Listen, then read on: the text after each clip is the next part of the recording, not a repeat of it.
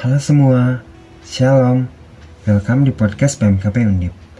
Apa kabar teman-teman? Semoga hari teman-teman selalu dalam penyertaan Tuhan. Tidak terasa, sekarang sudah minggu ketiga bulan Maret. Aku percaya kita semua terhubung dengan saudara-saudara seiman dengan penuh kasih dari Tuhan. Kita saling mengasihi antara satu dengan lainnya. Teman-teman, kenapa sih kita harus saling mengasihi? Kan mengasihi itu sulit banget ya. Di mana jika kita saling mengasihi, berarti kita mengasihi sesama tanpa batas.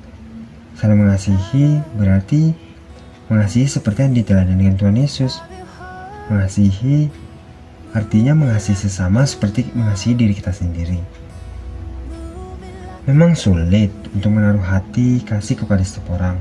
Namun, sebagai anak yang serba dan segambar dengan Tuhan, Seharusnya kita bisa mengasihi sesama kita tanpa pamrih, tanpa pilih kasih, seperti Tuhan yang telah berkorban bagi kita atas dosa-dosa yang telah kita perbuat. Itulah kasih yang sangat sempurna yang telah kita terima. Jadi, seharusnya kita juga bisa jadi anak yang saling mengasihi satu dengan yang lainnya. Hidup dengan kasih dan hidup yang luar biasa bahagia. Dan pastinya indah banget.